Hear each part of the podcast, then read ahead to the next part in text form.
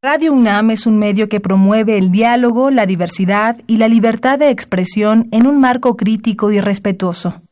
Los comentarios expresados a lo largo de su programación reflejan la opinión de quien los emite, mas no de la radiodifusora.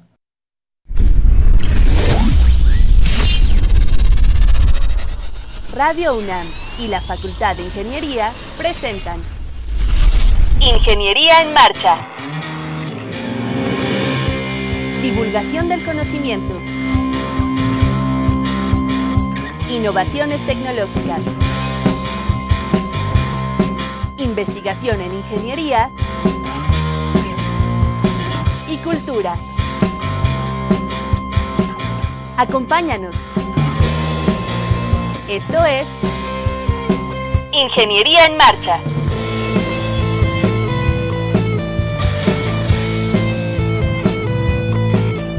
Amigos, muy buenas tardes. Los saludamos con muchísimo gusto en su programa Ingeniería en Marcha. Hoy es martes 5 de febrero de 2019. Les saluda Rodrigo Sepúlveda y eh, los invito a que se comuniquen con nosotros al 55 36 89 89 vía telefónica lo pueden hacer. Ahí está el maestro Joel Carvajal Mejía del Departamento de Hidráulica. Él está siempre atento para y anotar sus observaciones, sus preguntas, sus comentarios y pasárnoslos aquí a cabina para poderlos transmitir. También lo pueden hacer vía Facebook. Sandra Corona está listísima con su celular para eh, para pues para que tengan este medio de comunicación. ¿Cómo estás, Sandra? ¿Bien? Muy bien, Rodrigo. Gracias. Buenos días a todos. Qué bueno. Y eh, también lo pueden hacer o pueden estar en comunicación en la en nuestra página que es www.enmarcha.unam .mx, ahí pueden descargar este y todos los programas anteriores. Eh, eh, están por fecha, están muy bien organizados, pueden ver el tema, lo que les haya interesado lo pueden descargar para escucharlo en el momento que ustedes quieran. Eh, hoy vamos a hablar de un tema bien interesante, vamos a hablar de energía en general, también un poco de medio ambiente, de los efectos que eh, que pueden impactar o de cómo nos ayuda a mitigar también eh, y hacer un poco sostenible, un poco más sostenible. Vamos a hablar un poco de lo que se hace en la facultad, de proyectos en la facultad. Vamos a hablar con profes expertos de nuestra facultad. El programa va a estar muy bueno, así que no se vaya y acompáñenos. Estás en Ingeniería en Marcha. El programa radiofónico de la Facultad de Ingeniería. Si deseas escuchar el podcast del día de hoy y los de programas anteriores o descargar el manual de autoconstrucción, entra a nuestra página www.enmarcha.unam.mx. Ya estamos de regreso con ustedes y nos acompaña como primer invitado el doctor Juan Ramón Rodríguez Rodríguez. ¿Cómo estás, Juan Ramón? Muy bien, muchas gracias. Un gusto tenerte aquí, bienvenido. Ambiente. ¿Verdad?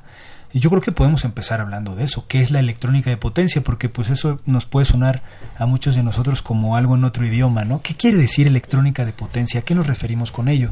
Así es. Bueno, eh, creo que un poco antes de, este, de, entrar a, la electrónica de potencia, pues vamos a ver por qué, cuál es la, necesidad, de dónde se fundamenta las bases de la electrónica de potencia. Y como nosotros sabemos, a mí me gusta iniciar este, en las charlas, pues eh, reconociendo el cambio de paradigma que actualmente eh, estamos viviendo como sociedad, que actualmente se está viviendo en el mundo, y que es debido a, a no seguir eh, generando electricidad por medios que, que tiendan a, generar este contaminación, que, que generen este dióxido de carbono. Por, por los efectos ¿no? que actualmente que estamos viviendo, ¿no? de efecto de cambio climático. Eh, en este contexto, pues debemos de saber que el sector eléctrico es uno de los pilares fuertes, es uno de los pilares económicos de todos, este, de todos los países, ¿no? Si el sector eléctrico decae, pues todo lo que está alrededor de él, todos los servicios, eh, salud, transporte, este, pues tiende, tiende también a, a, resentirlo, ¿no? Comunicaciones, ¿no? También. Sí, sí. Están muy relacionadas. Y este, y en este contexto, pues eh, el cambio de paradigma es que no podemos seguir generando electricidad de esta forma y cada vez somos más dependientes de la energía eléctrica, ¿no? Para lo cual, pues la, la, este, solución más viable, la, indiscutible este, forma de generar energía, pues es a través de fuentes de energía renovable. Eso es eh, indiscutible, eso ya es un hecho, es un punto de no retorno. Pero para esto pues hay que lograr este algunos retos, ¿no? Retos tecnológicos, retos científicos, retos este en agendas políticas, en agendas económicas. Eh, precisamente para ir sustituyendo paulatinamente estas formas de generación que, son este, contaminantes por, por formas de generación que son limpias. Claro, en nuestro país hay un porcentaje todavía muy grande, tal vez demasiado grande para estas alturas, de generación por, por medios este, pues de, de, de, quemar combustible, ¿no? De, con, con, petróleo o combustóleo. Sí, estamos hablando de, de un este cerca de 80%, puede que ya haya bajado un poco con todo. anda este, por ahí, ¿no? Pero sí, es este, tremendo. La, la, forma de hacer esta migración, este cambio, pues toma muchos años, ¿no? Es, es, mucha la industria eléctrica y entonces, este, es un, es un reto muy grande, ¿no? Y, en países que, como México, en los que, bueno, la, la situación económica, la situación política luego no es tan estable. Claro. Este, pero es necesario, ¿no? Es necesario y bueno, eh, en ese contexto, los ingenieros eléctricos, pues jugamos un papel fuerte, ¿no? Debemos de conservar ese pilar económico que es el sector eléctrico, pero debemos de eh, contaminar. Y ahora sí, este, uno de, esas formas de hacerlo, eh, pues es a través de la electrónica de potencia. Electrónica potencia es la disciplina de la ingeniería eléctrica que se encarga de hacer conversión de energía, de cualquier forma de energía, este, adecuarla y transformarla para interconectarla a la red eléctrica y que finalmente podemos hacer uso de ella. Nosotros captamos energía de paneles solares, captamos energía del viento, captamos energía de corrientes marinas, de celdas de combustible, de baterías, pero toda esa energía pues, se debe transformar, se debe de adecuar. Claro. Y esto no lo hace más que un convertidor de electrónica de potencia. Ok. Y entonces, digamos que en una planta, por ejemplo, eólica, ¿no? Que están los molinos moviéndose, ese proceso de transformar el movimiento y hacerlo eléctrica y que sea compatible para inyectarlo a la red, ese proceso se encarga la electrónica de potencia. Sí, así es. Y, y para hacer este, este proceso, pues se requiere por ahí de varias disciplinas, ¿no? Se requiere, por supuesto, de la ingeniería eléctrica, se requiere este, de la ingeniería mecánica, de la compatibilidad con la energía mecánica, se requiere de, este, de las matemáticas básicas, de circuitos, se requiere de teoría de control y se requiere del conocimiento de, de redes eléctricas, ¿no? Para saber cómo, cómo hacer esta adecuada interconexión. Y para esto uno de los retos fuertes actuales de la electrónica de potencia pues es hacer que estos convertidores, que estos este, dispositivos que nos, que nos ayudan a captar la energía eléctrica de diversas fuentes limpias, eh, pues sean económicos, sean este, eh, libres de, pérdidas, sean de bajo costo, para que esto cada vez eh, se integre más y más ¿no? dentro de la sociedad, para que grandes industrias, grandes inversionistas, hasta usuarios a nivel residencial pues tengan acceso a ese a esa fuente de generación fotovoltaica, tengan acceso a esa fuente de, energía eólica y qué mejor que a través de, sistemas que cada vez son más este más económicos, más este más compatibles y más flexibles con, los estándares de la red. Claro, de hecho cada vez pues he, leído por ahí que cada vez es más competitivo en cuestión de costos, o sea, ya, ya se da un quien vive la generación, por ejemplo, fotovoltaica con la termoeléctrica, es decir, no ya no hay mucha diferencia en costos, ya no es cuestión de costos, sino de pues la capacidad instalada más bien, ¿no? Sí, de hecho, este ese es otro también de, los retos fuertes. Eh, las fuentes de energía renovable, como, como, te comentaba, pues ya es un tema indiscutible, ¿no? Y la tecnología ya existe. Sí. Podemos decir que sí hay este, temas bajo investigación. Eh, muchos eh, profesores, investigadores, pues eh, es este, son nuestras líneas de, este, de investigación, de producir artículos científicos. Pero también es una tecnología que ya la hay, o sea, tú ya la puedes comprar, tú ya puedes incluso para, para la casa, ¿no? Para fácilmente o relativamente fácil. Pero ahora el, el, reto fuerte que se viene para la, para la red eléctrica es que esas fuentes de energía pues no las podemos controlar. A diferencia de las fuentes de combustibles fósiles, donde, donde el operador es el que define cuánta, cuánta cantidad de energía va a producir dependiendo de, del horario, dependiendo de la demanda de usuarios. Claro. Pero acá con las fuentes de energía, pues es algo que ya no puedes este, tú estar controlando. Y por otra parte, si este si ya instalaste una fuente de energía, si ya hiciste la inversión, pues tampoco la vas a estar desaprovechando, ¿verdad? Tú siempre vas a querer extraer el máximo, el máximo que te dé el sol, el máximo que te dé el viento, e integrar toda esa eh, masa de energía, todo ese paquete de energía a la red. Lo cual ya no es tan amigable con la red eléctrica actual, con nuestra red eléctrica instalada. Mm.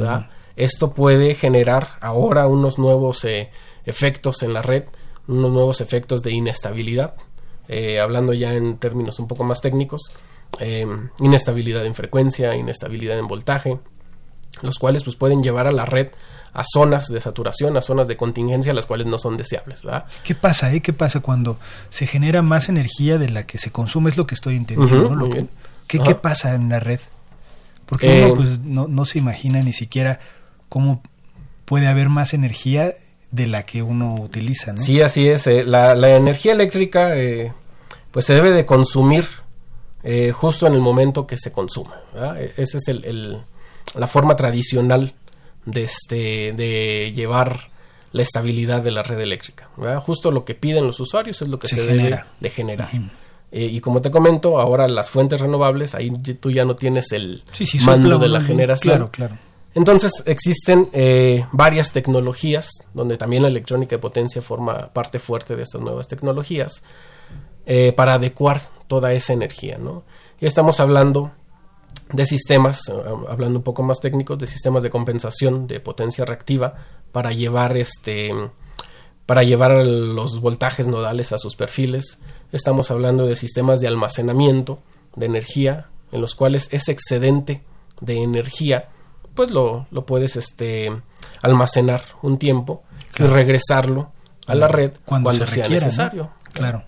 Y este y bueno, en, este contexto la electrónica potencia también juega un papel este fundamental, ¿no? Para llevar a cabo la estabilidad de la red, donde ahora las fuentes de energía por un lado podemos ponerle palomita porque ya no hacemos ya no generamos este gases contaminantes, pero por el otro lado el reto es que sean compatibles, ¿no? Que que la red eléctrica no entre en zonas de inestabilidad, no entre en este en contingencias debido a este desbalance entre el consumo y la generación. ¿Por qué estamos tan lejos a pesar de que prácticamente pues casi todos sabemos, ¿no? El, el daño que se le está haciendo, ¿no? a, la atmósfera al estar emitiendo tanto CO2, el cambio climático se escucha por todos lados, pero ¿por qué estamos tan lejos todavía? Eh, no sé, yo ignoro los porcentajes de generación con energía renovable, pero son ínfimos, por ejemplo, solar, eólica, no sé, no, no, creo que lleguen ni al 3% de la generación total en nuestro país. ¿Por qué si desde hace tantos años se sabe eh, eh, de este problema, por qué estamos todavía tan, tan reticentes a, a entrarle de lleno? Sí, ya son este pues digamos que cuestiones un poco más eh, políticas, ya son cuestiones eh, un poco más económicas. El hacer el cambio, el hacer el cambio este, de un tipo de energía a otra, pues conlleva algo, ¿no? Conlleva este, que cierres una, una planta de producción y cerrar una planta de producción, pues te, te lleva algunos, este, algunas inestabilidades ya económicas, ¿no? Claro. Este, y bueno, si es algo que está... es este, difícil, ¿no? Es difícil que puedas eh, maniobrar tan rápidamente. Entonces, el cambio, como te comentaba hace rato, es este... Es... Eh, conocer los recursos este, energéticos con los que cuenta el país para saber cuál es el lugar más óptimo y que menos impacto puedas este, generar a, la red, eh, conocer la agenda política, conocer la agenda económica de nuestro país para llevar a cabo esta, esta transición. Y en, y en este punto que comentas, que es muy interesante, eh, este tipo de agendas pues deben ir muy de la mano con este con, con las tendencias actuales eh, a nivel nacional con, con, el consejo de la parte científica de cómo hacer este estas nuevas eh, reglas políticas, económicas para lograr esto. Entonces son, son grandes cantidades, son muchos eh, millones de pesos los que entran en juego si se hace una, este, una mala decisión respecto a, este cambio de paradigma de generación. Claro, hay, hay capacidad, digamos, de nuestros recursos, el sol, el viento, la maremotriz, ¿no? Por ejemplo, hay capacidad como para decir, si hubiera dinero, ¿no?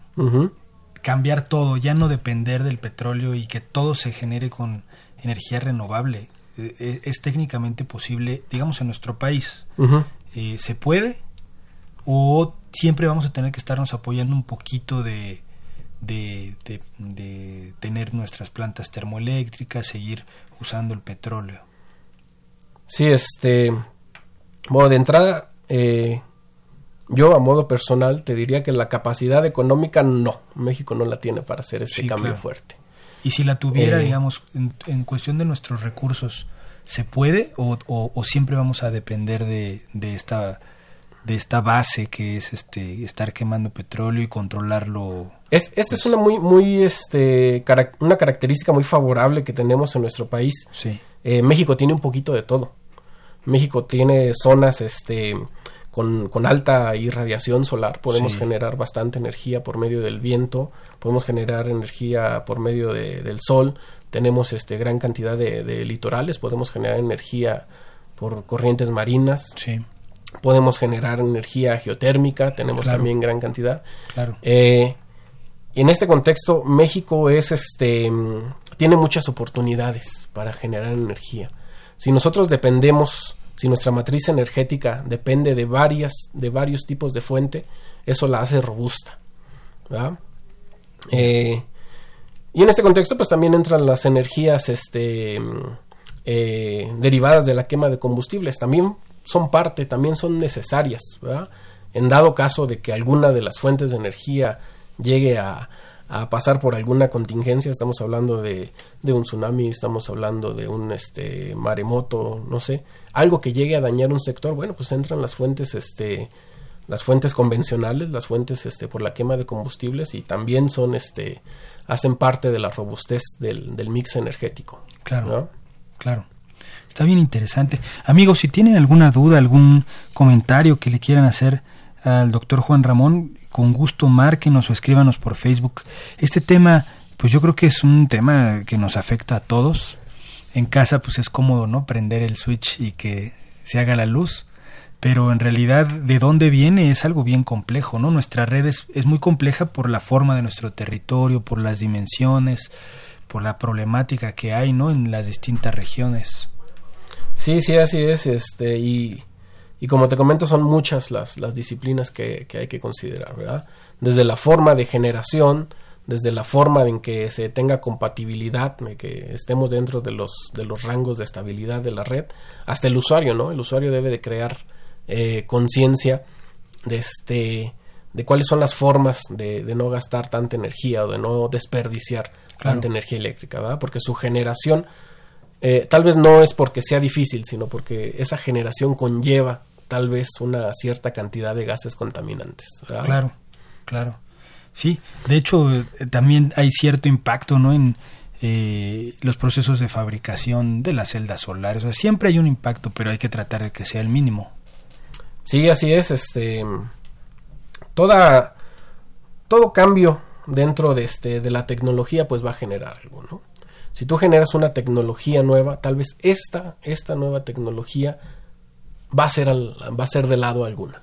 ¿verdad? Claro. Y tal vez también esta nueva tecnología traiga eh, intrínsecamente un impacto que tal vez no está considerado al 100%, ¿no? Como es el caso este, de, las fuentes de combustible fósiles. En su momento lograron eh, detonar la economía del país, lograron este, modernizar al país, pero después de 40, 50 eh, años, pues estamos viendo los efectos, estamos viendo esos efectos, ¿no? Que en su momento, este, pues no, no eran considerados del todo. Claro.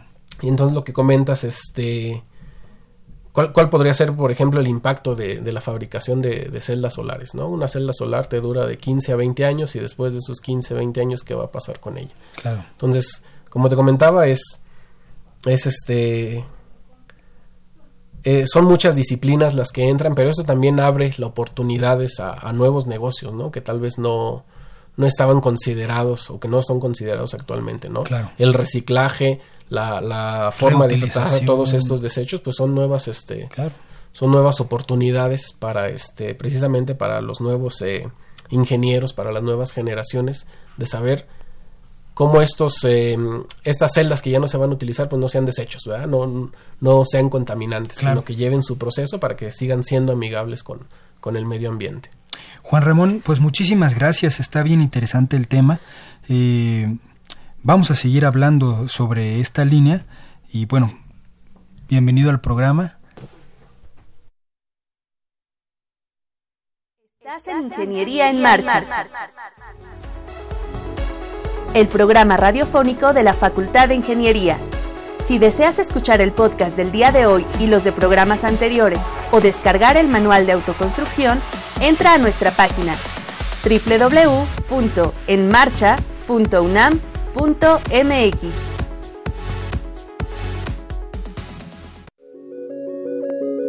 La División de Educación Continua y a Distancia de la Facultad de Ingeniería, pionera en educación continua y con más de 47 años dedicados a la capacitación y actualización en los campos de la ingeniería, te invita a conocer su vasta oferta de cursos, talleres y diplomados en las modalidades presencial y en línea, en temas de infraestructura, obra civil, minería, petróleo, industria, agua, energía, medio ambiente, eléctrica, electrónica, tecnologías de la información y desarrollo de habilidades, entre otros.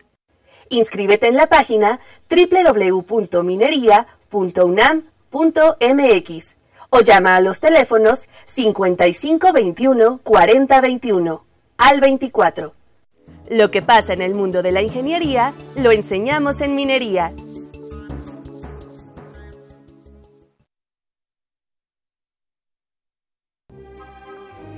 Leer transforma, enriquece, educa, pero sobre todo da libertad. 40 Feria Internacional del Libro del Palacio de Minería, un clásico de la Ciudad de México. Del 21 de febrero al 4 de marzo de 2019. Invita a la UNAM a través de su Facultad de Ingeniería. Tacuba 5, Centro Histórico. La feria del libro más antigua del país. Recuerda, más libros, más libres. Estamos de regreso con ustedes amigos. Eh, ojalá se comuniquen con nosotros. Estamos hablando de energía, un poco de medio ambiente, iluminación, muchos aspectos relacionados con, eh, con cómo utilizamos eh, la energía en nuestro país. Les recuerdo el teléfono en el estudio es 55 36 89 89. Ahí está Joel Carvajal para atender sus llamadas o lo pueden hacer también vía Facebook. Sandra nos está transmitiendo aquí eh, consulente inmóvil. Ustedes lo vean también vía internet el programa. Ahora en la cabina nos acompaña el maestro Alex Ramírez, Ramírez Rivero. ¿Cómo estás, Alex? Bien, muy bien. Mucho gusto de estar aquí de nuevo. Bienvenido al programa. Sí, ya nos has eh, visitado, nos has compartido un poco de tu conocimiento. Eh, el maestro Alex Ramírez es premio a, a la innovación en la Academia de Ingeniería. Él es profesor eh, de nuestra facultad y vamos a hablar de un tema bien importante que es iluminación. Y por qué es tan importante estudiarlo, eh, qué nos falta, ¿no? Tal vez en la facultad. Eh, y, esta área que es, que, es, que es muy importante porque no solo involucra a ingenieros que se dedican a, a la eléctrica o a la electrónica, sino involucra a los que se dedican a la construcción, involucra a arquitectos, a diseñadores y de hecho a todos nosotros para poder hacer nuestras actividades requerimos de iluminación tanto en el día como en la noche y es un tema bien importante. Sí, muy bien, muy, muy interesante eh, el planteamiento inicial. Lo que pasa es que la iluminación es, es arte, es técnica y es ciencia a la vez. Es correcto. Y además eh, es fundamental para la vida. Eh, nosotros estuvimos eh, hace poquito en septiembre en, Sudamérica en un conversatorio con cinco mentores de diferentes países y nos preguntaron eh, cómo podríamos definir a la luz en una sola palabra. Y bueno, hubo varias opiniones. Yo dije vida, porque si no tuviéramos luz como la conocemos hoy, la vida sería completamente diferente. Claro, no habría fotosíntesis. No habría fotosíntesis. De hecho, no existiría la vida. Claro. O, existiría de otra forma, en ¿no? otra forma, Claro, claro. Ah, buen punto, de la fotosíntesis, así es. Sí, sí. y todas las funciones ambientales y demás dependen eh, en buena medida de la, de la, luz. Claro. Y tenemos dos tipos de, de, luz, la luz natural del sol y la luz eléctrica, de las fuentes artificiales. Sí. Y ahorita nos vas a hablar un poco de las dos o nos vas a hablar solo de la eléctrica, de la que nosotros generamos? Las dos son importantes. De hecho, cuando hacemos la mejor combinación, cuando utilizamos la luz natural disponible y la combinamos con la artificial, le llamamos sistemas de compensación. Aquí en, ingeniería, en la eh, Rivero Borrell, hicimos un proyecto que tiene hoy el, récord mundial de ahorro de energía con 92% de energía. ¿Cómo lo conseguimos? Bueno, eh, fue con fondos de Wuppertal de Alemania. Lo conseguimos haciendo una combinación de ambas, ambos criterios, el criterio de eficiencia con el criterio de uso racional. Entonces eh, logramos reducir la carga conectada, aumentar la, la, eficiencia de los equipos y eh, adicionalmente hicimos una reducción en el número de horas. Entonces esa combinación nos fue dando finalmente un ahorro que llegó hasta el 92%. Y hoy es un proyecto que tiene el récord mundial. No hay un proyecto documentado que haya cumplido con todos los estándares de iluminación que tenga un porcentaje mayor. 92%, 92%. Es, es, bastante. Sí, lo hicimos en el 2008. Ok. ¿Y en la biblioteca? En la, hicimos cuatro microproyectos, eh, cuatro proyectos pequeños con fondos alemanes, bueno, europeos, de fondo de Visions, y fueron demostrativos. Y eso demostró que tenemos potencial en México. Y además, eh, no solo potencial de ahorro, sino también potencial técnico y tecnológico. Claro. ¿Qué, qué es lo que eh, un ingeniero desde, nuestra, desde nuestro punto de vista puede estudiar acerca de iluminación, qué criterios son importantes, qué se debe de diseñar, eh, digamos, en qué parte nos metemos de este de este mundo que como, como nos mencionas es muy vasto, ¿no? incluye arte, incluye ciencia, ¿no? Sí, bueno, eh, en la facultad en especial yo doy un curso para ingenieros electricistas, porque podríamos dar un curso, por ejemplo, para la parte de, del efecto de la luz en la salud humana. Yo soy también terapeuta biomagnético y, estudiamos los efectos de la luz y de los campos magnéticos en la salud humana. Sí. Pero en, en, la facultad principalmente vemos el, el, enfoque de la ingeniería, de la iluminación en la ingeniería eléctrica. Sí. la iluminación es un sistema eléctrico, pero trabaja desde un sistema mayor eh, en donde interactúa con eh, el resto de los sistemas. Entonces, si yo pongo un equipo que produzca muchas armónicas, por ejemplo, le voy a contaminar a todos los equipos que estén cerca. Entonces, eh, igual si hay un motor que tiene mal arrancador, genera una corriente alta de arranque, me va a afectar al resto de los equipos, incluyendo los de iluminación, con un efecto que se llama Brown Effect, puede hacer que, se dañen los equipos. Ya. Entonces, todo lo que hagamos en el sistema de iluminación va a repercutir finalmente en la subestación y en todos los sistemas eléctricos interconectados. Entonces, en la, en la facultad estudiamos la iluminación desde varios puntos de vista. Desde el punto de vista ambiental, hay seis formas de contaminación de la iluminación, a ver si nos da tiempo de comentarlo, no solamente eléctrica, hay forma de, otras formas de contaminación. Sí. Lo vemos desde el punto de vista de la seguridad eléctrica, pero también hacemos proyectos en donde tengamos eh, inversión mm, razonable, moderada y alta rentabilidad. Y eh, sobre todo que tengan una larga vida para que podamos tener una relación beneficio-costo muy, muy atractiva para el usuario. Claro. Platícanos un poco de estas formas de contaminación. Está, está interesante. Eh, eh, a ver si nos puedes detallar un poquito. Eh, son varias formas. Primero, la, la iluminación es, un, es, un, es, un, es, una carga eléctrica. Como tal, todas las cargas contaminan. Al consumir energía eléctrica, estamos automáticamente causando una contaminación ambiental porque al generar energía eléctrica por los medios convencionales que todavía dominan en México, se generan eh, muchos tipos de gases, entre ellos el CO2, precursor del efecto invernadero, hay NOx, óxidos de nitrógeno, también eh, eh SO2 también, eh, y otros compuestos más, depende con qué se genere energía. Puede haber, puede haber mercurio, por ejemplo, puede haber cadmio, ciertos metales, depende si es con carbón, por ejemplo. Entonces, al final, al hacer el mix de generación en México, tenemos una serie de contaminantes por cada kilowatt hora o cada megawatt hora generado. Y si nosotros hacemos un proyecto de eficiencia energética, podemos trasladar a través de un coeficiente que nos da las toneladas métricas de CO2 por cada megawatt hora generado. Yo puedo calcular las toneladas evitadas en contaminación. Claro. Eh, ¿qué, en casa, ¿cuál es la mejor forma que, nos recomendarías, tanto del ahorro energético, el económico y, y, también pues la vida, ¿no? De, por ejemplo, los, los, los focos. Eh. ¿Cuál es la mejor tecnología, digamos, que, que sea asequible eh, con la que podamos eh, nosotros ahorrar un poco y ser más amigables desde el punto de vista ambiental. Sí, eh, habría que checar la, parte de rentabilidad y de capacidad de inversión. Sí. Porque si nos vamos a la tecnología de punta, por ejemplo, los equipos que tenemos hoy de LEDs, telecontrolados con cambio de temperatura de color y potencia variable, son súper eficientes, pueden reducir la carga 90%, la carga que corresponde a iluminación, que puede ser alrededor del 18 o 15% de la carga total de una casa, depende del nivel, del nivel económico, del nivel de cada familia, eh, pero las tecnologías son, las opciones tecnológicas son muy diversas. Entonces, eh, para que tengamos rentabilidad, que sea atractiva eh, una tecnología, necesitamos considerar varias cosas, entre ellas el costo por medio de la energía. Estamos en un, costo muy bajo de energía, donde hay subsidio en tarifa residencial, las medidas van a ser menos rentables. Claro. Si nos vamos a la, a la parte donde está la gente de más recursos, aún el sector de doméstico se llama eh, DAC, eh, alto consumo, okay. entonces ahí es cuatro veces más cara la energía. Entonces ahí es mucho más rentable invertir en tecnología. Claro, para tratar de ahorrar un poco en el consumo, digamos, bimestral, ¿no? Claro, bimestral, e incluso puede ser mensual cuando se, superan ciertos niveles de, consumo de energía eh, cada ciclo de facturación.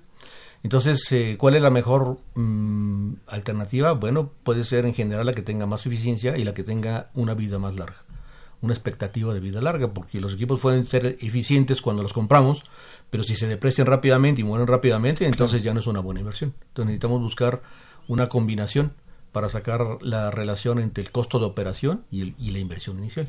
El costo de operación está formado por el costo de la energía en la factura y el costo de reposición por el mantenimiento. Cuando sacamos esa relación, encontramos cuáles son las, las mejores medidas tecnológicas para cada tipo de usuario. Claro. el, la vida que nos dan los focos, ¿no? Los fluorescentes, los incandescentes, eh, es, ¿está determinada por la tecnología que tienen o por la calidad o marca o precio de que nosotros adquiramos? Por todo lo que comentaste. De hecho, eh, intencionalmente las lámparas incandescentes tienen mil horas de vida nominal y viven 750 horas. Sí. Y las fluorescentes compactas pueden vivir desde 3.000, 6.000, 8.000, 10.000 horas porque los fabricantes saben cómo diseñarlas para que vivan ese número a, eso iba mi pregunta, porque uno siempre se pregunta, pues, ¿por qué duró tan poco si no le di un uso así demasiado intenso, no hubo sobrecargas?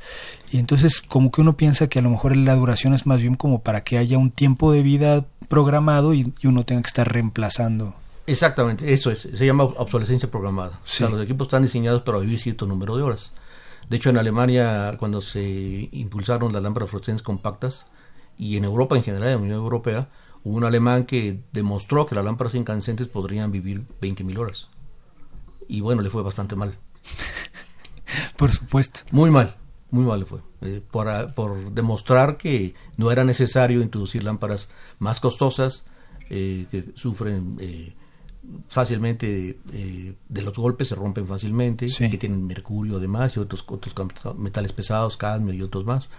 Entonces, eh, con una lámpara incandescente bien diseñada con ciertas condiciones de filamento, materiales, presión y demás, resistencia interna y demás, pueden llegar a vivir hasta 20.000 horas, más de lo que vive una lámpara fluorescente compacta. Claro.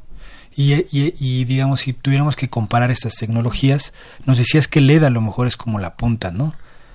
Y, es en todos los aspectos, o sea, también es ecológico. Ya vimos que lo económico tal vez no en un principio, ¿no? La inversión inicial sí sabemos que pues es más caro un foco un foco LED, pero en los otros aspectos es más es ambientalmente más amigable, tiene más durabilidad. Sí, es más caro en cuanto a inversión inicial. Hay que analizar eh, las inversiones no solo desde el punto de vista del, costo inicial, sino más bien el consumo, ¿no? Del costo de operación. Claro. O sea, cuánto nos cuesta mantenerlo encendido durante ciertas horas, miles de horas al año. Claro. Y en función de eso, considerando la inversión inicial más el costo anual de operación, entonces tenemos una buena referencia de cuál puede ser un buen negocio para cada tipo de proyecto. Claro, claro. Entonces, en este momento los LEDs, bueno, tiene la ventaja de que son materiales semiconductores, es, eh, son biodegradables. Eh, en la parte electrónica es relativamente, relativamente sencilla, eh, tampoco contaminan. Tienen certificación ROS, por ejemplo, quiere decir que es una restricción de materiales contaminantes como plomo, cadmio y demás. Prácticamente todos los LEDs tienen drivers con certificación ROS, cumple con las normas americanas de la EPA y obviamente la Semarnat de México. Entonces, al final, el disposal, o sea, las lámparas se pueden tirar sin problemas, las lámparas de LEDs.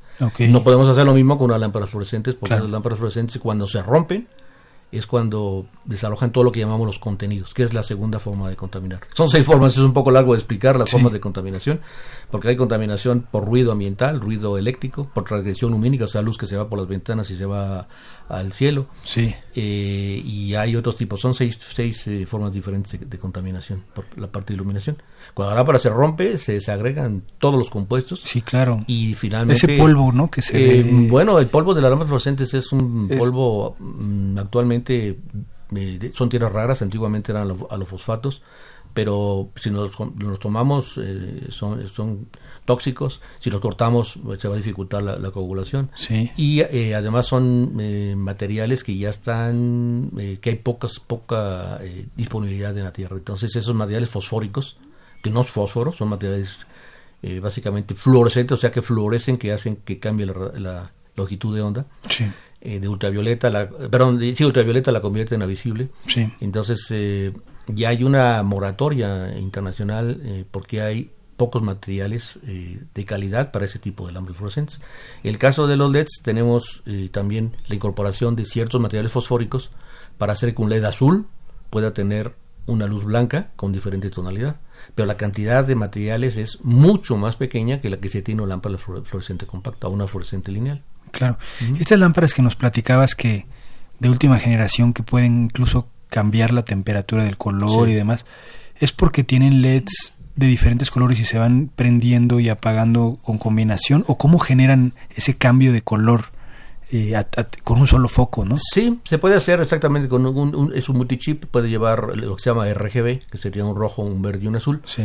Y como tenemos un, un blanco balanceado, bueno, con el 33% de los tres colores, ajá, entonces tomamos el azul y metemos más rojo.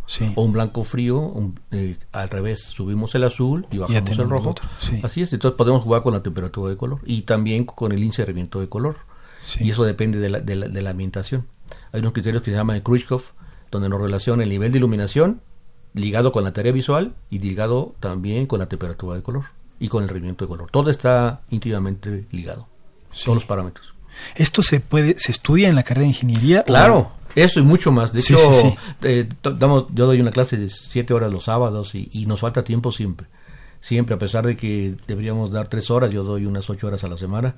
Y bueno, siempre nos quedamos con las ganas porque hay muchísimo, muchísimos temas. De hecho, ha habido alumnos que han ido tres, 13 meses consecutivos porque les doy un material diferente cada vez. Hay muchísimos temas por estudiar. Relacionados con la iluminación. Relacionados con la iluminación y con los equipos eléctricos también, porque hacemos eh, cálculos también de calidad de energía, del factor de potencia, la compensación, por ejemplo, con, capacitores o con eh, equipos eh, electrónicos, por ejemplo, ¿no? que inyectan una cierta forma de onda para contrarrestar la forma de onda distorsionada por las armónicas, se llaman sistemas activos, no pasivos. Entonces, todos esos temas los vemos en el análisis tarifario también, por ejemplo. Entonces, hacemos muchos ejercicios y los califico en función de todo lo que hacen a lo largo del semestre. Por ejemplo, al principio vamos a ver la asistencia. La asistencia es importante porque en lo, quedarse siete horas los sábados, eh, a veces ni la familia se los cree ni su novia, ¿no? Claro. Entonces eh, es complicado, ¿no? La otra es la participación, porque no se trata de calentar la banca, sino se trata de preguntar y de hacer los ejercicios. Hacemos muchos ejercicios a lo largo del curso. También hacemos un trabajo de investigación cada semestre diferente. Por ejemplo, nos puede tocar Tesla o el efecto fototóxico de la luz o por ejemplo cuál es el criterio mesópico en el modo público. Hay temas muy diferentes. El software, por ejemplo, para iluminación, que hoy se ha desarrollado muchísimo. Entonces siempre hacemos un trabajo que dura todo el semestre y lo entregan al final. Y también tenemos algo que aprendí de uno de mis maestros en, la facultad, el ingeniero Antonio Herrera, que era hacer series. Cada, semana nos dejaba una serie. Eran pesadas, pero el que las hacía muy bien pasaba muy bien los exámenes y aprendía mucho. Yo sigo usando esa, esa, técnica. Y la otra es la de el ingeniero López Tagle, la de dar los sábados una sesión larga. Yo, tomé muchas clases con él, las disfruté mucho, aprendí mucho y hoy esas dos eh, experiencias las aprovecho con mis alumnos. Claro, siete horas. Siete horas, pero aprenden mucho. De hecho, compramos algo de comer porque el cerebro tiene que tener, entre Energía, ¿no? Carbohidratos, glucosa, tiene, glucosa y oxígeno. Entonces, claro, claro. Tienen que estar activos porque si no llega un momento en donde se saturan y aunque haya disposición ya no aprenden. Claro. ¿Y los exámenes? Eh, hago eh, una simulación de lo que es, eh, y los muchachos lo van desarrollando. Y al final lo sí, presentan. Y yo les doy información de lo que sea. De una, hemos hecho 1500 diagnósticos energéticos y proyectos, entonces les digo de qué quieren hacerlo. No, que una planta textil, ok. Te voy a dar información real, sin mencionar los nombres, eh, de índices energéticos, de tipo de equipo. Entonces ellos tienen que accesar a las normas y a toda la información. Y yo, yo soy como su base de datos durante todo el semestre. Claro. Y al final ellos tienen que presentar de tres formas. Tienen que hacerme una presentación en PowerPoint de cierto tiempo, por ejemplo, 30 minutos más preguntas, parecido al examen profesional. Tienen que hacer también una entrega en un disco, en un DVD o en una USB donde venga toda la información digitalizada en todos los formatos, que puede ser PDF, puede ser software para diseño de iluminación, software para diseño de luminarios, por ejemplo, de fotometría también, todo lo necesario. Y aparte tienen que entregarme un hard copy, que es lo que se le entregaría al usuario final. Eso es lo que hacemos en la práctica. Con eso ganamos muchísimos proyectos. Yo llevo 38 años trabajando y somos muy exitosos porque convencemos al usuario. Entonces con mis alumnos hago una simulación de simulación de eso para que se vayan eh, vayan aprendiendo, ¿no? Es muy importante eh, aprender a convencer al cliente. Entonces yo soy su asesor durante todo el semestre y el día del examen o de la presentación del proyecto final, pues soy su cliente. Y como cliente yo le puedo preguntar cómo sucede en la práctica. Puede estar un abogado, un administrador, un financiero y el dueño de la plata, que puede ser de cualquier formación. Y las preguntas pueden ser de todo tipo. Técnicas, económicas, financieras o legales. Muy bien. Pues muchísimas gracias Alex, el maestro Alex Ramírez Rivero nos habló de eh, cuestiones bien interesantes acerca de iluminación. Los micrófonos están abiertos, ojalá podamos seguir platicando sobre esto en un futuro. Gracias, ojalá que sí. Me gustaría, lo único que eh, nos ha faltado son un poco más de alumnos. Eh, hemos tenido una reducción, los alumnos que antes eran 15 o 18, hoy son 7, 8, es la mitad, y es un desperdicio, porque hemos tenido necesidad de tener alumnos competentes. Yo mismo acabo de contratar a alguien de sistemas porque no tenía un buen exalumno mío porque todos estaban ocupados. Ocupado. Muy bien. Necesitamos un poco más de alumnos. Perfecto. Muchas gracias. Gracias a ustedes. Estás en Ingeniería en Marcha.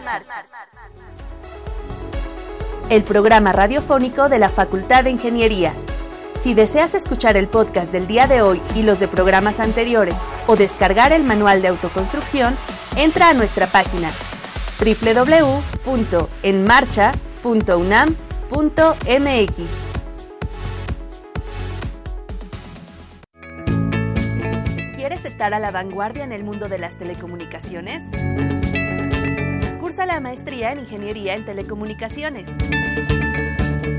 Estudia con especialistas en comunicaciones satelitales, fibras ópticas, telefonía 4G y 5G y radiodifusión digital, entre otras innovadoras tecnologías. Consulta la convocatoria en posgrado.telecomunicaciones.unam.mx o escribe al email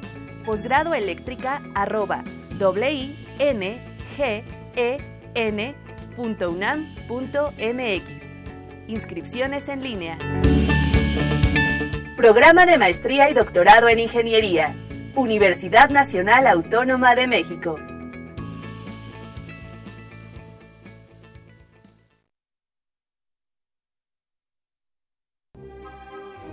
Leer transforma, enriquece, educa, pero sobre todo da libertad. 40 Feria Internacional del Libro del Palacio de Minería, un clásico de la Ciudad de México. Del 21 de febrero al 4 de marzo de 2019. Invita a la UNAM a través de su Facultad de Ingeniería. Tacuba 5, Centro Histórico. La feria del libro más antigua del país. Recuerda, más libros, más libres. Estamos de regreso con ustedes, amigos. Eh, los invitamos muy atentamente a que nos escuchen el 12 de febrero. Eh, vamos a hablar respecto a la Feria Internacional del Libro del Palacio de Minería, ya es toda una institución en nuestro país. Eh, vamos a tener al licenciado Macotel, al director de la feria, que año con año nos ha acompañado para dar un panorama, para platicar un poco de lo que se ve, de lo que se va a ver en esta feria, un poco de los invitados, en fin. Eh, es un evento que, que, el Palacio de Minería y todos los organizadores pues tiran la casa por la ventana. Ojalá nos puedan escuchar el 12 de febrero, que es el siguiente martes, eh, y vamos a hablar sobre el tema. Ahora en la cabina nos acompaña el doctor Mario Roberto Arrieta Paternina. ¿Cómo estás, Mario? Muy bien, ¿y tú, Rodrigo? ¿Cómo muy te va? Muy bien, muy bien. Pues muy contento de estar hablando de este tema que es bien importante para nuestro país y para en general eh, para, para todos. y vamos a hablar de, contigo en particular, de un tema bien interesante respecto a la energía eléctrica. ¿Qué se ha hecho en Ciudad Universitaria? ¿Qué desarrollos tecnológicos ha habido? Eh, y vamos a aclarar algunas dudas ¿no? de nuestros escuchas. Platícanos un poquito qué es lo que se ha desarrollado en Ciudad Universitaria. Ok, actualmente eh, desde el Departamento de Energía Eléctrica de la Facultad de Ingeniería tenemos en marcha un laboratorio de energías renovables Sí, este laboratorio eh, está siendo eh, equipado para modelar, simular eh, la energía proveniente del océano, la energía proveniente del viento, la energía proveniente del sol como tal. esto con la ayuda de varios colegas que participamos en el departamento y otras instituciones con las que colaboramos como tal. Entonces, es como nuestra matriz, ese, ese proyecto de laboratorio de redes eléctricas inteligentes dentro de ese dentro de CEU como tal. Eh, paralelo a ello, se han desarrollado diversos tipos de patentamientos o de dispositivos tecnológicos que se pueden incorporar en estas redes eléctricas inteligentes como tal. Em, em, básicamente el desarrollo se hace siempre en colaboración con otras universidades, con otros, em, otras empresas del sector energético mexicano eh, y con eso nos hemos ido consolidando okay, en ese tipo de desarrollos como tal.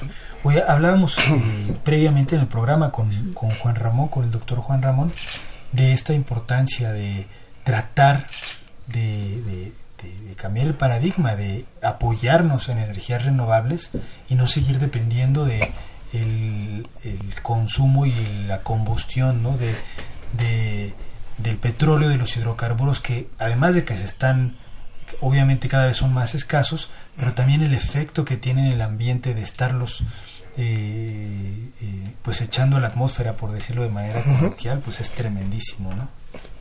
Sí, el, el impacto en la matriz energética mexicana, eh, hablando números un poco gruesos, como el 70% dependiente de combustibles fósiles, es, es muy alto. ¿okay?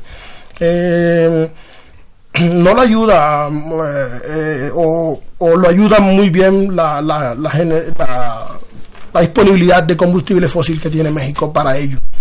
¿sí? Eh, pero con el transcurrir del tiempo tampoco se espera mucho la, inserción de esas renovables que, que, que, puedan dar como que ese cambio de paradigma, como le llamas. ¿no? Es, es, es, algo muy fuerte en un país o en, en su matriz energética en particular como tal. Entonces, eh, eso va a tomar uh, muchos tiempos, muchos años para, para poder llevar a cabo un cambio completo de paradigma, como decirlo hoy que podemos tener Alemania o un país de, de, la Unión Europea que genera todo un día con energías renovables. Eso es algo, está algo muy distante actualmente. Falta, sí, hablamos un poco de ello y hay ciertas limitantes todavía, ¿no? Y además pues, no hay tanta inversión, todavía apenas está tratando de arrancar un poco nuestro país. Sí, el, actualmente el sistema de transmisión mm, mexicano, la, la transmisión, la generación misma no está para no está preparada para o la operación misma del sistema mexicano no está preparada para eso. Fíjate que tenemos eh, algunas llamadas, les agradecemos a nuestros escuchas está eh, la señora Lourdes Muñoz, me parece que dice, y pregunta sobre una asesoría, pregunta eh, en el López Mateos hay, eh, se me hace que es Avenida López Mateos, 1400 departamentos y acerca de ponerle celdas fotoeléctricas. ¿Qué tan viable es colocar celdas fotoeléctricas aquí en la Ciudad de México? Ok, em, para, todo, para todo tipo de sistema fotovoltaico a instalar, previo hay que hacer su estudio de perfectibilidad ¿no? Eh, eh, para ese proyecto. Eh, estamos hablando de 8.000, dijiste. Son 1.400 Ah, ok, 1.400 departamentos. 8.000 habitantes. Sí, 8.000 habitantes. O sea, es, una gran cantidad de carga okay, para, para, un, para el sistema de distribución al menos.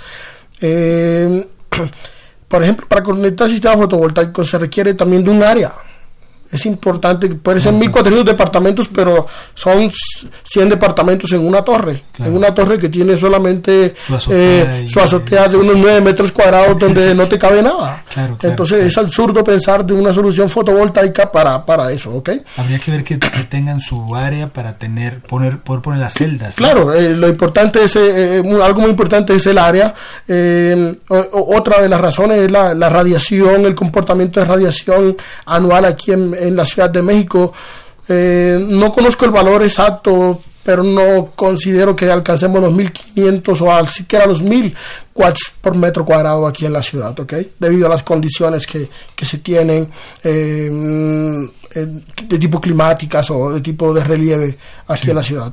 Entonces, eh, pero se puede darle como a esos edificios, a esos ciudadanos, se les puede dar como una alternativa eh, que les ayude a amortizar ese, ese consumo de energía. Estar al 100% la carga ahí, pero les ayuda un mm, poco, ¿no? No al 100%, pero sí se puede puede mermar, como usa acá la palabra, en el sentido de que puede disminuir la capacidad de, de, consumo que ellos tienen como tal.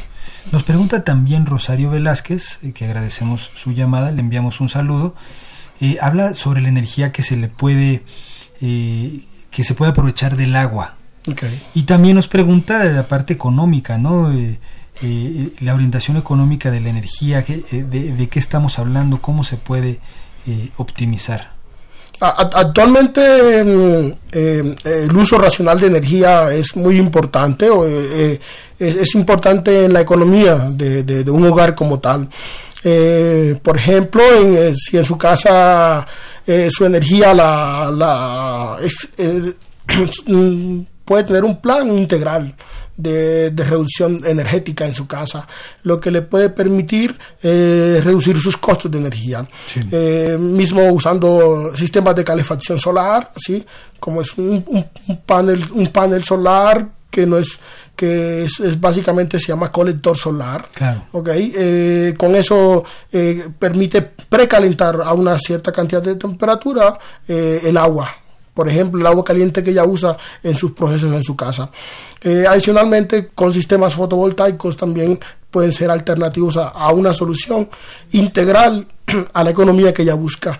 No simplemente con un, con un bombillo que, que, pasa de, de unos 100 watts a a unos 10 watts, eh, si tiene tres bombillos en la casa no, no lo ve muy significativo, pero si lo ve a largo plazo, al año, eso va a ser significativo para ella en la economía como tal. Claro, nos platicabas un poco, regresando a, a, cómo empezaste la plática, de las redes y de, y de, lo que se desarrolla en CEU y hablabas de redes inteligentes. Eléctricas inteligentes. ¿Qué, es eso?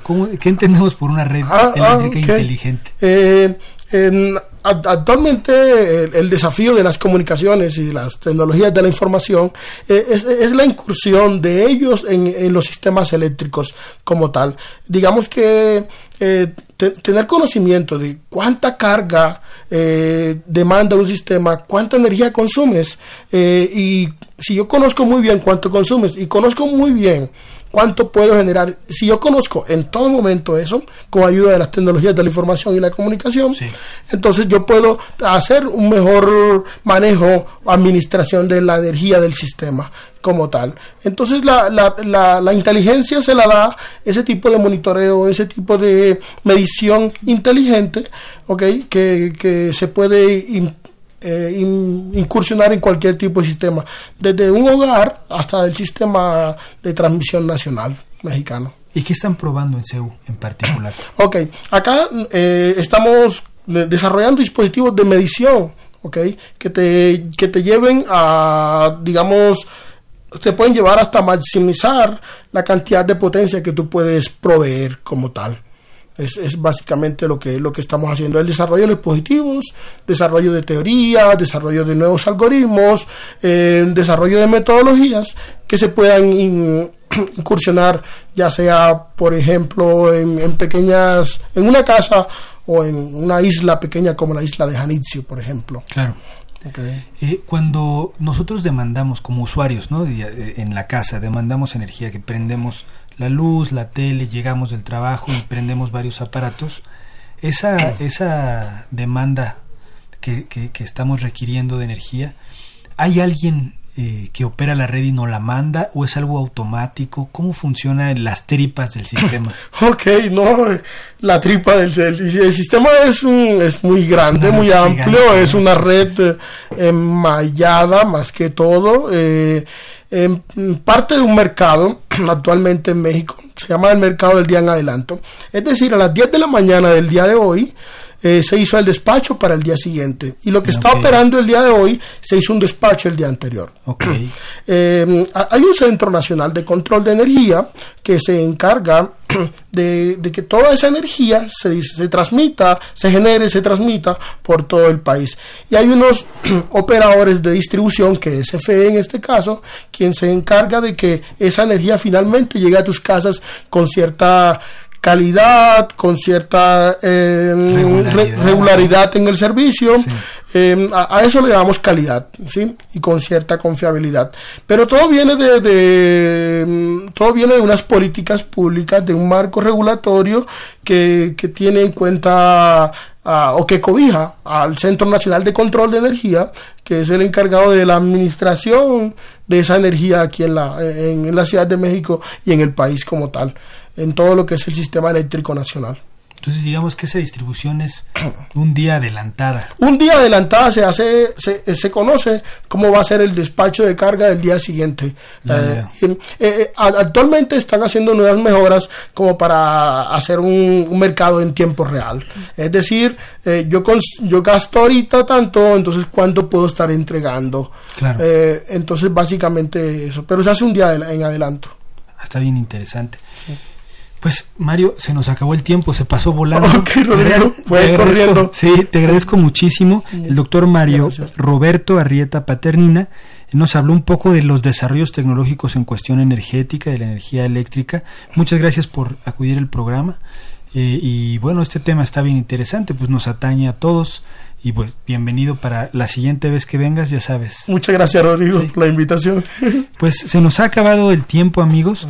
No nos vamos sin antes como siempre, eh, dar crédito a todas las personas que hacen posible este programa en la producción Pedro Mateos, en las redes sociales, aquí nos está transmitiendo Sandra Corona, en la coordinación de comunicación eh, la tiene a cargo María Eugenia Fernández, la página web la administra José Luis Camacho y en los controles técnicos Socorro Montes eh, nos apoya como siempre, un saludo para ella.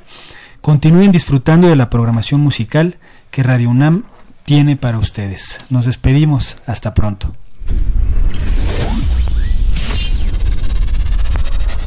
Radio UNAM y la Facultad de Ingeniería presentaron Ingeniería en Marcha. Divulgación del conocimiento.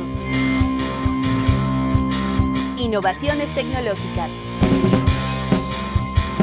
Investigación en ingeniería y cultura.